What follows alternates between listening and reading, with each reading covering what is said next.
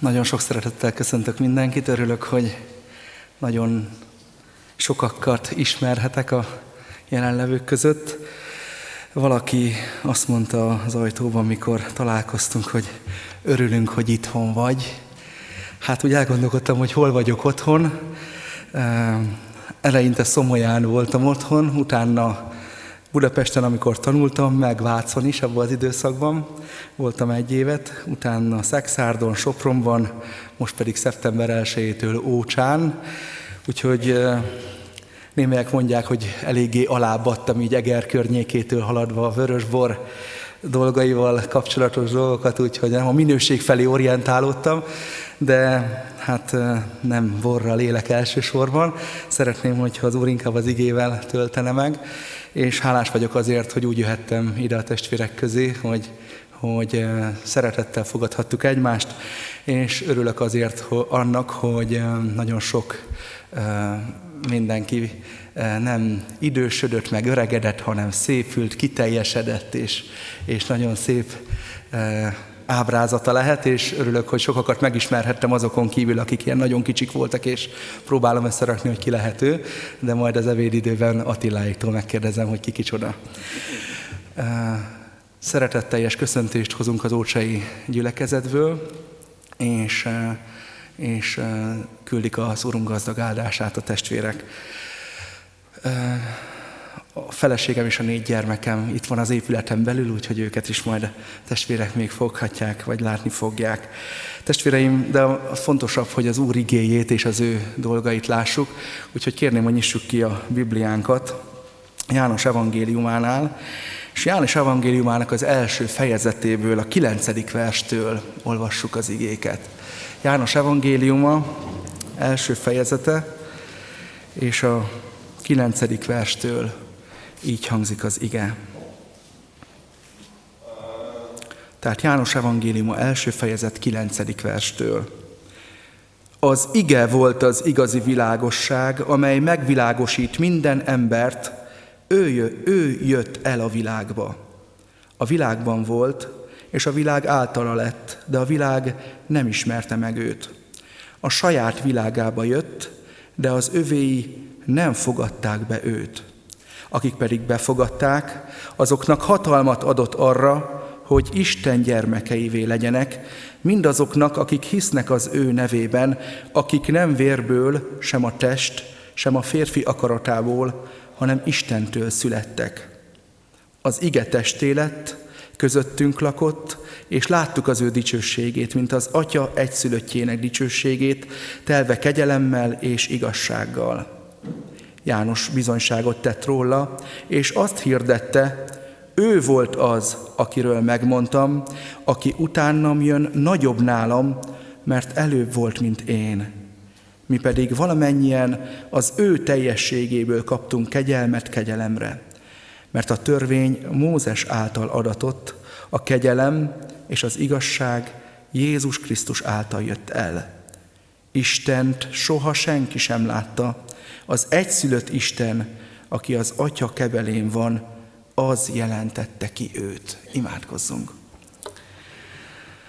Úr Jézus Krisztusunk, köszönjük, hogy a Te ígéret vehetjük elő, és az vigasztalhat bennünket, bátoríthat, de adhat győzedelmet is. Tudhatjuk, hogy azáltal lehetünk győztesek. Köszönjük, Urunk, hogy most is a Te igéd kerül elő, és hisszük azt, Istenünk, hogy e köré gyűlt a Te néped elsősorban.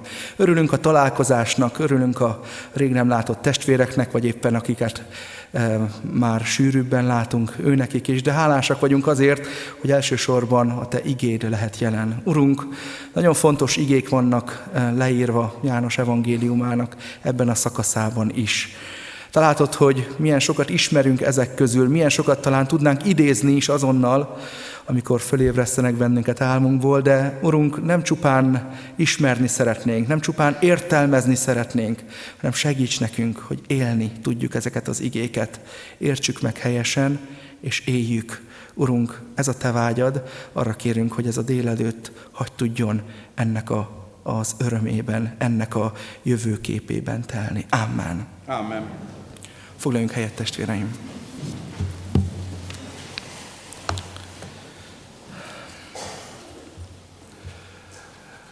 hét elején lelkipásztor testvérekkel voltunk együtt, Balaton szemesen, és voltak, volt lehetőség arra, hogy, hogy különböző kis szekciókban, kis csoportokban beszélgethessünk adott témában. És az egyik csoportban, amiben én, én beosztottam magam, abban a csoportban mindössze öten voltunk, és az volt az egyik feladat, hogy ez volt a feladat, hogy egy valaki üljön háttal az összes többi ott levő embernek, és őróla, aki háttal ül, őróla a jelenlevők mindenki mondjon valami jót, valami jót mondjon róla, ugye korábbi ismeretek kapcsán. És hát az első egy-két mondat után ugye az embernek a, hát a mája, hát az, az megdagadt. Aztán utána, hogy ott ültem, és mondták folyamatosan rólam a jó dolgokat, hogy milyen megtapasztalásaik voltak velem kapcsolatosan, hát egyre inkább azt éreztem, hogy süllyedek, hogy ezek nem ismernek engem, ezek ha tudnák, hogy én milyen vagyok, hát nem mondanának ilyeneket, hanem, hanem látnák a valódi énemet. És alkalmaztam már én is egyébként ezt, ezt a taktikát, hogy amikor valaki rosszat akar nekem mondani, mint lelki pásztornak, és csak szeretné közölni, hogy azzal a testvérrel valamilyen baj van, akkor szoktam neki jelezni, hogy elmondhatod, de előtte öt jót mondjál róla. Te mondjál öt jó dolgot róla, hogy te őt megismerted, pozitívumokat mondjál róla. Hát volt olyan, aki elfelejtette, hogy mit akart mondani, mert, mert már nem jutott eszébe a rossz, mert annyira eltelt a, adnak a testvérnek a jóságával, és persze ettől észre lehet venni a hibákat, meg a hiányosságokat, meg a bűnöket, és vegyük is észre, és kezeljük is helyén ezeket a dolgokat. De amikor az egyik testvérem, 60 lelkipásztor, akivel együtt munkálkodtam az egyik nyáron, azt mondta, hogy ő akkor még nem volt megtérve, és azt mondta el rólam, hogy én mindig igével válaszoltam. Mindig, amikor beszélgetés volt, és kérdések merültek fel, akkor én mindig idéztem az igét. Hát én egyetlen egy igére sem emlékszek, hogy mit idéztem akkor. És úgy el, el elgondolkodtatott, hogy én idéztem azt az igét, vagy, vagy éppen az Úr volt akkor ott jelen, és, és azokat az igéket a szívemre, a számra hozta. Talán lehet, hogy néha még rossz szándékkal is, hogy megcáfoljam eh, azokat, akik esetleg valami mást állítanak. De azért örömmel hallgattam, hogy, hogy eh, az igében teológus korom van, eh, ennyire jártas voltam, és ugye megszégyenített, hogy manapság az ige ennyire, ennyire szomjassá tesz, tehát az Isten igéje irányába ilyen szomjas vagyok, vagy inkább a napi dolgok, utánajárás, különböző könyvekből fölkészülni adott helyzetekre és, és azokra valamilyen megoldást hozni, az veszi el inkább az én, az én figyelmemet és az én gondolataimat.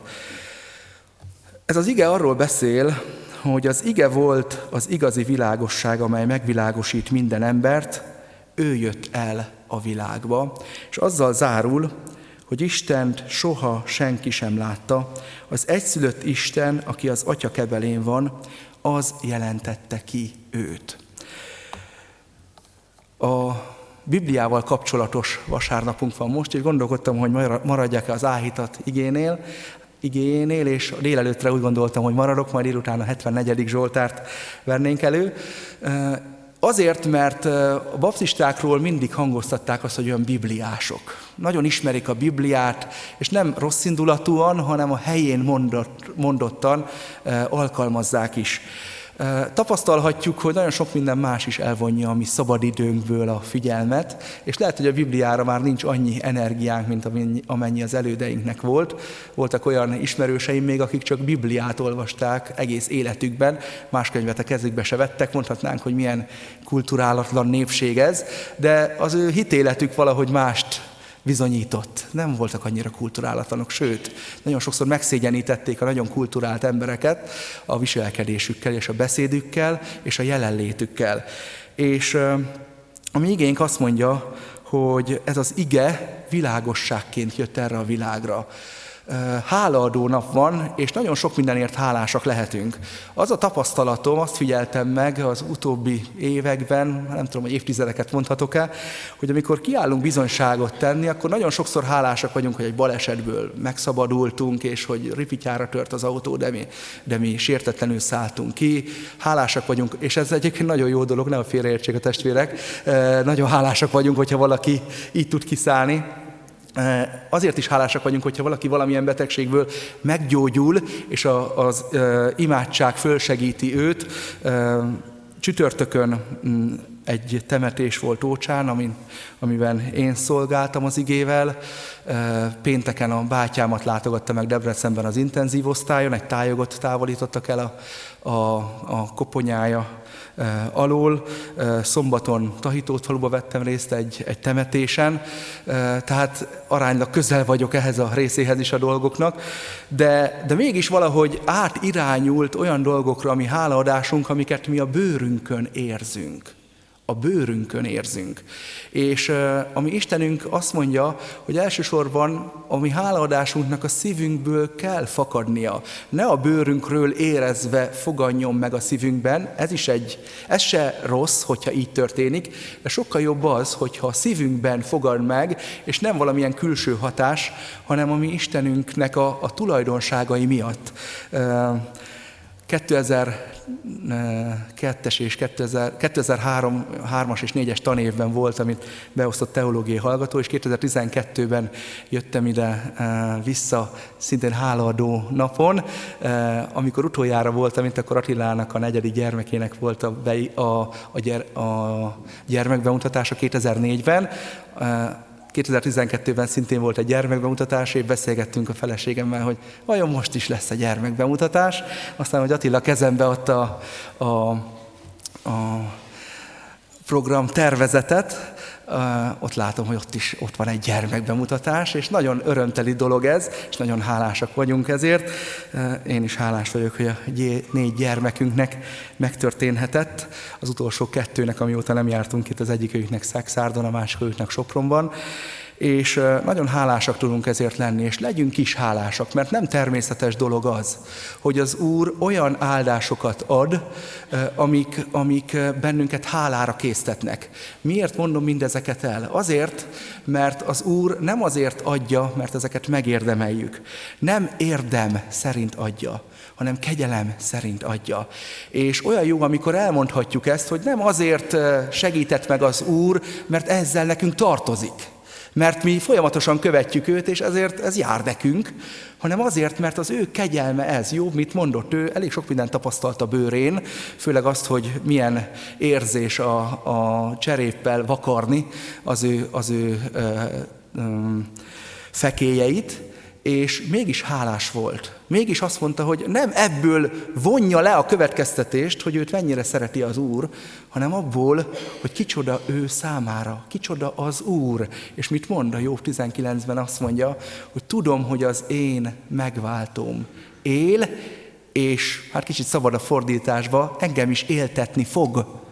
Hogyha meg is halok, akkor is testemben látom meg az Istent éltetni fog, az én megváltom él, és még a halálom által is az ő dicsőségét akarom szolgálni.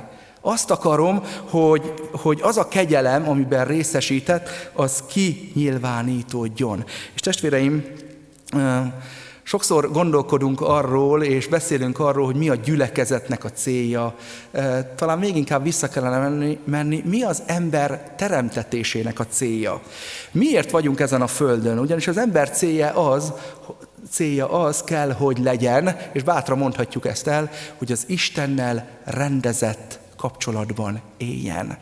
Ez az ember célja. Ezt a Biblia első lapjáról tudhatjuk, hogy ez, ezért teremtette Isten az embert, hogy, hogy az Istennel, az ő teremtőjével rendezett kapcsolatban éljen. És az emberek keresik az élet céljukat, csak ki akarják hagyni a, az Istent rendezett kapcsolatban akarnak lenni a pénzügyeikkel, gyarapodó formában, rendezett kapcsolattal akarnak lenni esetleg a társukkal, amíg használ számukra, rendezett kapcsolatban akarnak lenni nagyon sok mindennel, csak az Istennel nem. És nagyon érdekes dolog azt testvéreim megnézni, hogy a világ leginkább a Biblia első 11 fejezetét támadja.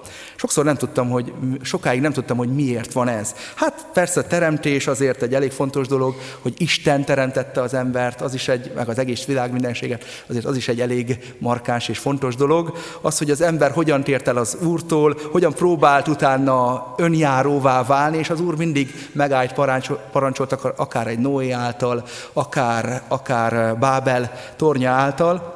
De nagyon érdekes azt látni, hogy a Biblia első 11 fejezetét mindenki nagyon támadja. Egy szakdolgozathoz volt szükségem utána kutatni néhány dolognak, és kezembe jutott egy ilyen könyv, az a címe, hogy a szórakoztató Biblia. Egy Leo Taxil nevezetű ember írta, hát az volt a, a célja, hogy lejárassa a Bibliát.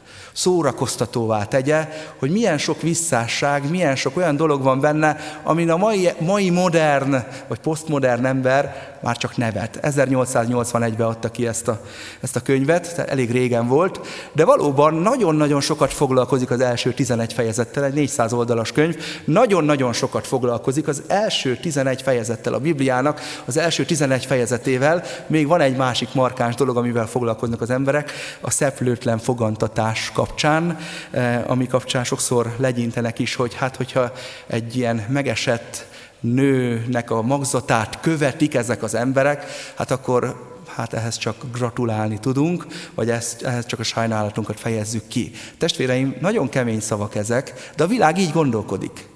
Nem csak 1881-ben, hanem már Krisztus korába is így gondolkodott, meg egészen visszamenve a Biblia első, vagy inkább a második lapjára, amikor azt mondta az ember, hogy köszönni szépen, ő jobban hisz a kígyónak, mint az Istennek. Jobban hisz, mert az, az számára sokkal inkább előnyös, hogyha ebben hisz. És a mai világ kifejezetten csúcsra járatja azt, hogy a mai ember, ha el is hiszi, hogy van Isten, de akkor csalódott legyen, amikor megismeri őt. Ahogy egyre inkább megismeri az Istent, vagy egyre inkább gondolkodik Istenről, kiábránduljon az Istenből hogy, hogy csalódottságot okozzon neki, ugyanis tudják az emberek, hogy a csalódott tömeg az elvakult és engesztelhetetlen. Nem tudom, jártunk-e már foci meccsen. Nekem megadatott még diákkoromban, hogy egy Újpest Fradin részt vegyek és, és a, hát a Fradi szektorba ültünk értelemszerűen, e, és, és e, hát egy-három lett a végeredmény, tehát a Fradi győzött. Hát az újpesti szurkolókat ott semmi nem tudta kiengesztelni, e, nem is terveztük őket kiengesztelni, hanem ilyen, ilyen mély kúszásban próbáltunk eltűnni a stadion környékéről. Az egyik eh, ismerősöm kitette a Fradi zászlót az ő ladája ablakán, hát az lett a következménye, hogy betörték azt az ablakot, ahol, ahol kitette, úgyhogy gyöngyösre úgy kellett visszautaznia. Testvéreim, amikor az ember vár, az embernek van valami váradalma, a messiással kapcsolatban is van valami váradalma, és nem úgy alakul, azt látjuk, hogy nem Jézus nevét skandálta a tömeg Pilátus előtt, hanem Barabásét. Mert más volt a váradalom. A, a békés messiásra nincs szükség. A harcosra arra szükség lenne. A harcosra arra, aki, aki oda fog csapni annak az uralomnak, ami, ami szorongat bennünket, meg ami elveszi a mi jókedvünket, arra szükség van. De testvéreim, a mi igénk azt mondja, hogy az ige volt az igazi világosság, amely a megvilágosít minden embert, ő jött el a világba. A világban volt, és a világ általa lett, de a világ nem ismerte meg őt. Nem, nem ezt akarta megismerni. És mi, akik itt ülünk, nagyon hálásak lehetünk azért, hogy amikor megismerjük a mi urunkat, a mi megváltónkat, akkor, akkor nem kiábrándulunk belőle, hanem még inkább belehabarodunk, még inkább, még inkább többet akarunk róla tudni, még inkább közösségbe akarunk vele lenni, még akkor is, hogyha azt mondja az ige, hogy szemtől szemben nem látta őt senki, és nem is láthatjuk meg, mert nem tudnánk elviselni ezt a látmányt, ahogy mondja az ige, Isten soha senki nem látta, az egyszülött Isten, aki az atya kebelén van, az jelentette ki őt. Mégis tudhatjuk, hogy az Úr úgy akar bennünket az ő országában tudni, hogy hogy komolyan vesszük őt, és nem szórakoztatónak, nem idejét múltnak, hanem még inkább komolyan veendőnek tartjuk az ő igéjét. Olvassuk, tanulmányozzuk, nem csak az ismeretek felhalmozása véget, hanem azért, hogy tudjuk azt minél inkább megélni és cselekedni. Úgy elgondolkodtam rajta, hogy mostanában mennyiszer szoktam idézni az igét beszélgetésekben. Lehet, hogy inkább saját kútfőből akarok inkább meríteni, vagy amit már megértettem, nem, de azért mégiscsak azt látjuk, Luther azt mondta az egyik énekébe, az erős vára mi Istenünk, hogyha egy igécske előkerül, akkor a sátán rohanva menekül. Egy igécske. Még nem is azt mondta, hogy ha az egész Biblia, vagy hogyha János evangéliuma, de hogyha egy picike ige előkerül, onnan kezdve nincs maradása az ördögnek és az ő mesterkedéseinek.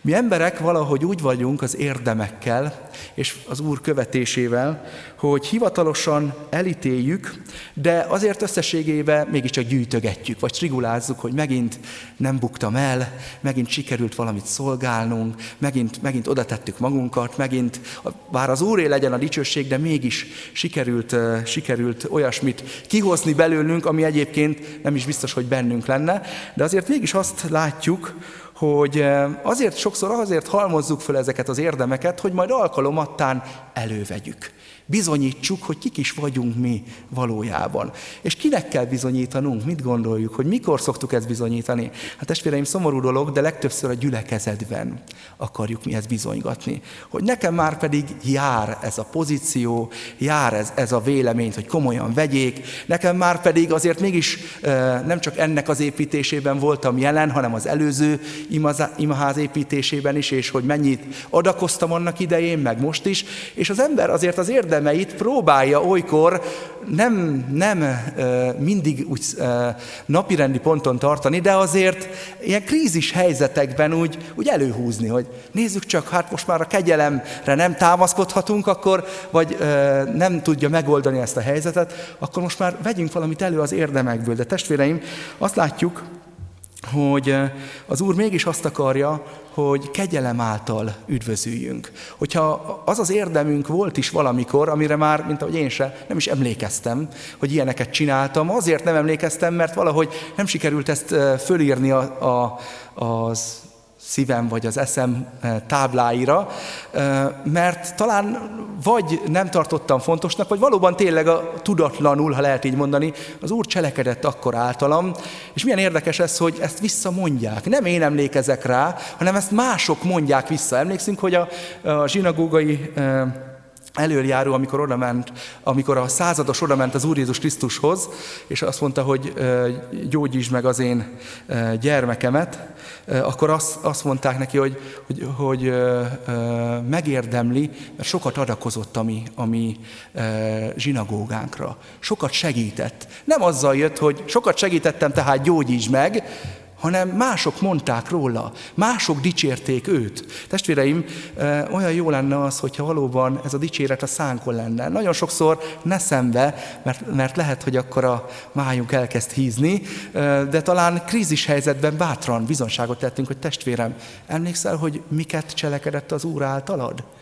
Az Úr cselekedte, nem te cselekedted, nem a te érdemed, ez az Úr érdeme. Mert testvéreim, a hívő ember, aki követi az Urat, mondja tovább az igénk, és tapasztalhatjuk, hogy a kegyelem cselekedeteit kezdi el helyesen cselekedni ezen a világon, és a kegyelem cselekedetei azok, amelyek a, a hitetten embert az Úrhoz vonzák. Az ige testélet közöttünk lakott, és láttuk az Úr dicsőségét, mint az Atya egyszülött egyszülöttjének dicsőségét telve kegyelemmel és igazsággal.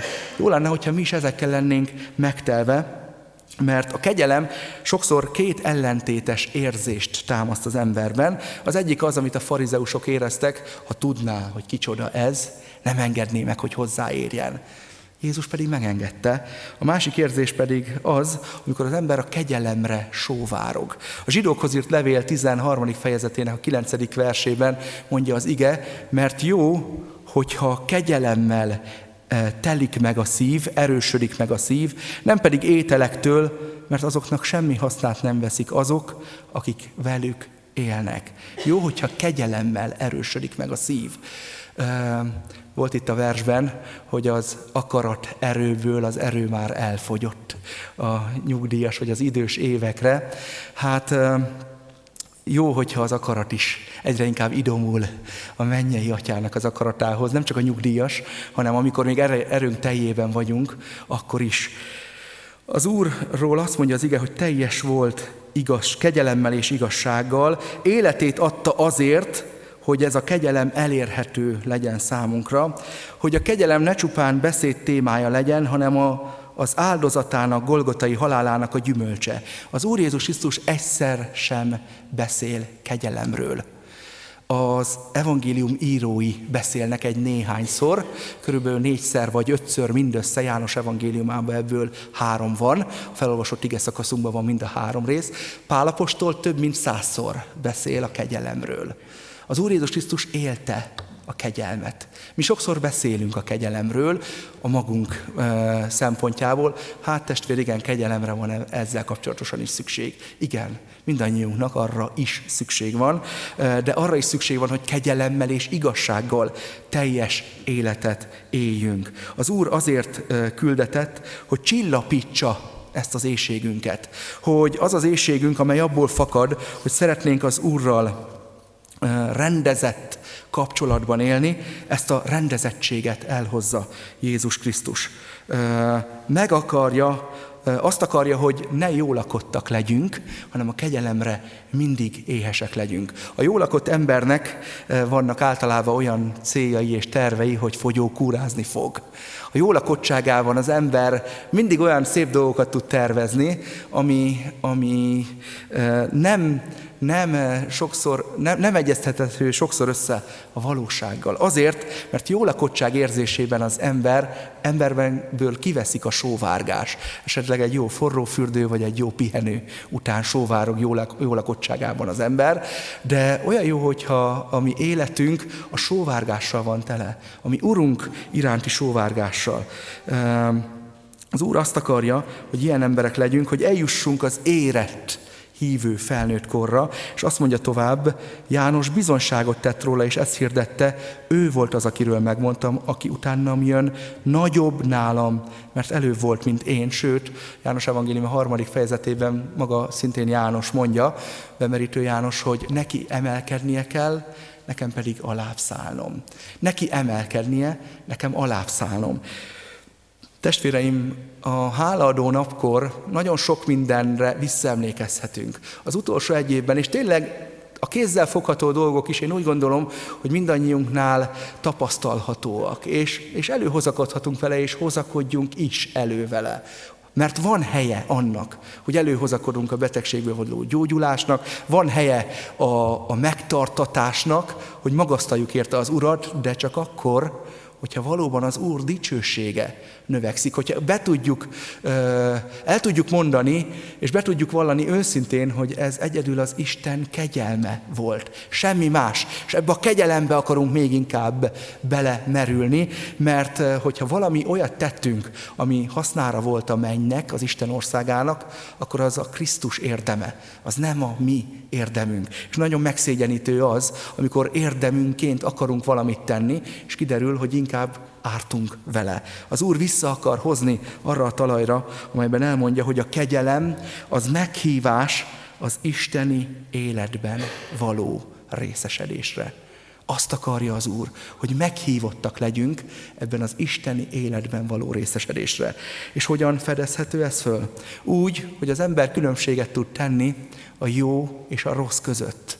Lehet véleményünk, el is mondhatjuk, de úgy, és Jézus Krisztusra hivatkozva, hogy közben cselekedjük az igazságot. Mert azt mondja az ige, teljes volt kegyelemmel és igazsággal. Mind a kettővel teljes volt, valamint mondja tovább, mi pedig valamennyien az ő teljességéből kaptunk kegyelmet kegyelemre, mert a törvény Mózes által adatott, a kegyelem és az igazság Jézus Krisztus által jött el. Mózes által eljuthatunk valameddig, de az első bűnünk elkövetése után alkalmatlan Mózes törvénye arra, hogy üdvözítsen. Arra alkalmas, hogy leleplezze, hogy szükségünk van kegyelemre. De hogyha különbséget tudunk tenni jó és rossz között, az Úr Jézus Krisztus azért jött, hogy bemutassa a jót, és, és tükröt tartson a rossz elé. Hogy észrevegyék azok az emberek, akik magukat jónak gondolják, hogy igazándiból rosszak. Mert nem úgy cselekednek, mint, aki, mint hogyha mennyből születtek volna újjá. Aztán az Úr azt is akarja, hogy, hogy a kegyelemben, amiben járunk, akiben van szeretet embertársai iránt, ez nyilvánuljon meg, nyilvánuljon ki. Nagyon sok embernek a szeretetünket akkor tudjuk kifejezni, amikor senki más nem fejezi ki. Ne akkor menjünk elsősorban gratulálni, amikor másik ötven ember gratulál, hanem akkor menjünk segíteni, akkor érezzük a szeretetünket, ahogy az ige is mondja, hogy a bajban ismerszik meg a barát. A bajban, amikor mindenki elfelé fut, attól az embertől, akkor közeledjünk hozzá, mert akkor valószínű, hogy nyitott lesz az isteni kegyelem megtap, megtapintására, megérzésére, és, és talán még az elfogadására is. Az Úr azt akarja, hogy ilyen szeretettel viszonyuljunk, legyünk ott, akkor, amikor leginkább az Úr szólni akar az embertársainkhoz, és aki nem csupán fölismeri az igazságot, hanem emellett álhatatosan is megáll, kiáll. Azt mondja az igénk, mert a törvény Mózes által adatott, a kegyelem és az igazság Jézus Krisztus által jött el. Isten soha senki nem látta. Az egyszülött Isten, aki az Atya kebelén van, az jelentette ki őt. Testvéreim, amikor felismerjük az igazságot, akkor lehet, hogy az nagyon fáj, vagy nagyon komplikált, hogyha ezt valakivel meg kell osztani. Mégis az Úr Jézus Krisztus azt mondja hegyi beszédben, a Máté 5.6-ban, hogy boldogok, akik éheznek, és szomjaznak az igazságra, mert ők megelégítetnek. Nagyon tetszik az, amikor az újfordítású Bibliánk passzív esetet használ, mert a mai ember, mai fiatal már nem nagyon érti a passzív esetet, megelégítetnek. Hú, szegény eh, magyar nyelvet tanuló eh, mm, emberek a, a két tével mindig bajuk van, hogy akkor most ez multidő, vagy tárgyeset, vagy, vagy passzív, vagy hú, ezek a tékkel csak a bajuk van, eh, megelégítetnek testvéreim, nem véletlenül passzív esetben mondja az ige. Mi megelégedni akarunk. Mi akarjuk produkálni. Pedig a passzív eset azért érdekes, mert az mm, azt akarja mindig elmondani ezekben az esetekben, hogy az Isten a cselekvője annak, hogy én valamit, valamiben áldást kapok. Nem én tudom létrehozni, hanem az Isten cselekszi azt, hogy én megelégítetek, hogy meg leszek elégedve. De azt mondja, hogy ennek van egy előfeltétele, hogyha szomjazok az igazságra. Ha szomjazok az igazságra, a Istenünk szomjúságot akar az igazság felé, hogy gerjesszen bennünk. És akkor, amikor nagyon hálásak vagyunk azért, hogy igazzá válik a, az Mózes első könyve első 11 fejezetében levő ígéret, ami az egész világra globálisan tett ígéret, hogy amíg csak világ lesz, addig lesz nappal és éjszaka, hideg, meleg, nyár, tél, és lesz egy nagyon fontos dolog, vetés és aratás. Itt a következménye. Globális ígéret.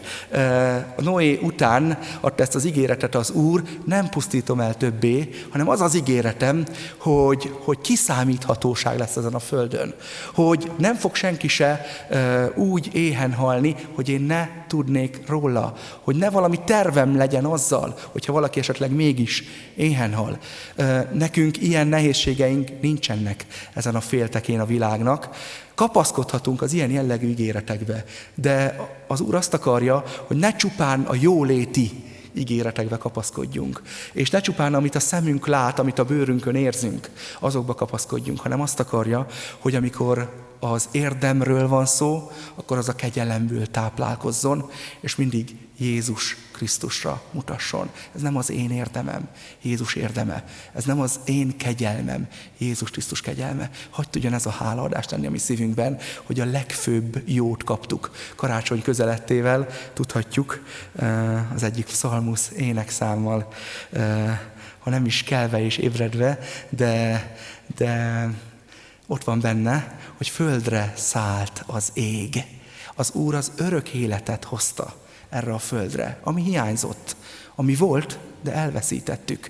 És amikor földre száll az ég, akkor azt mondja a mi igénk, hogy azért száll a földre, mert az atyát soha senki nem látta, az egyszülött Isten, aki az atya kebelén van, az jelentette ki őt, azért, hogy meghívásunk legyen az isteni életben való részesedésre. Hálaadó napon ennek örüljünk a legjobban, és ne bánjuk azt, hogyha nagyon sok más áldást is fel tudunk sorolni. Amen.